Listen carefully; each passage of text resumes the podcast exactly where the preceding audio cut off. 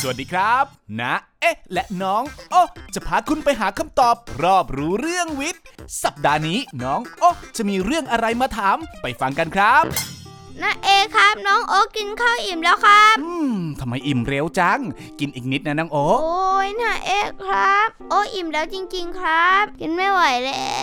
วแหม่น่าเสียดายนะนะเอ๊ะว่าจะชวนน้องโอ๊ไปกินขนมเค้กพอดีเลยอะแต่ถ้าน้องโอ๊อิ่มแล้วก็อืมเรางดไปก่อนก็แล้วกันเนอะ ไม่ดีครับน้าเอ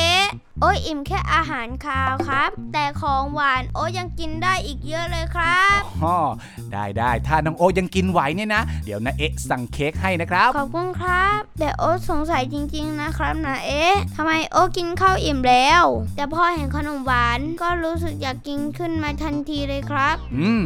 จากข้อมูลของรัสเซล คีสต์ ศาสตราจารย์ด้านประสาทสัมผัส และวิทยาศาสตร์การอาหาร แห่งมหาวิทยาลัยดีคิน และศาสตราจารย์บาร์บาราโรลส์ จากมหาวิทยาลัยเพนสเต e ในสหรัฐอเมริกา เขาได้ให้เหตุผลคล้ายกันไว้ว่า เวลาเรากินอาหารคาวแล้วร่างกายต้องการอาหารหวาน ซึ่งเรียกว่าความอิ่มทางประสาทสัมผัส หรือที่เราชอบเรียกกันเล่นๆว่า กระเพาะของหวาน โดยเกิดขึ้นจากประสาทสัมผัสที่สั่งตัวเองว่าไม่ต้องการกินอาหารแบบเดิมอีกแล้ว แต่อยากกินอาหารที่รสชาติต่างออกไป โดยเฉพาะรสชาติหวานนั่นเองแหละครับ ถ้าอย่างนั้นโอ๊ตก็สามารถกินของหวานได้เต็มที่เลยใช่ไหมครับอืมเดี๋ยวเดี๋ยวใจเย็นก่อนน้องโอะการกินอาหารหวานมากๆเนี่ยนะ จะทำให้เรารู้สึกขี้เกียจง่วงนอน มีเสมหะในลำคอได้ อีกทั้งหากกินมากเกินไป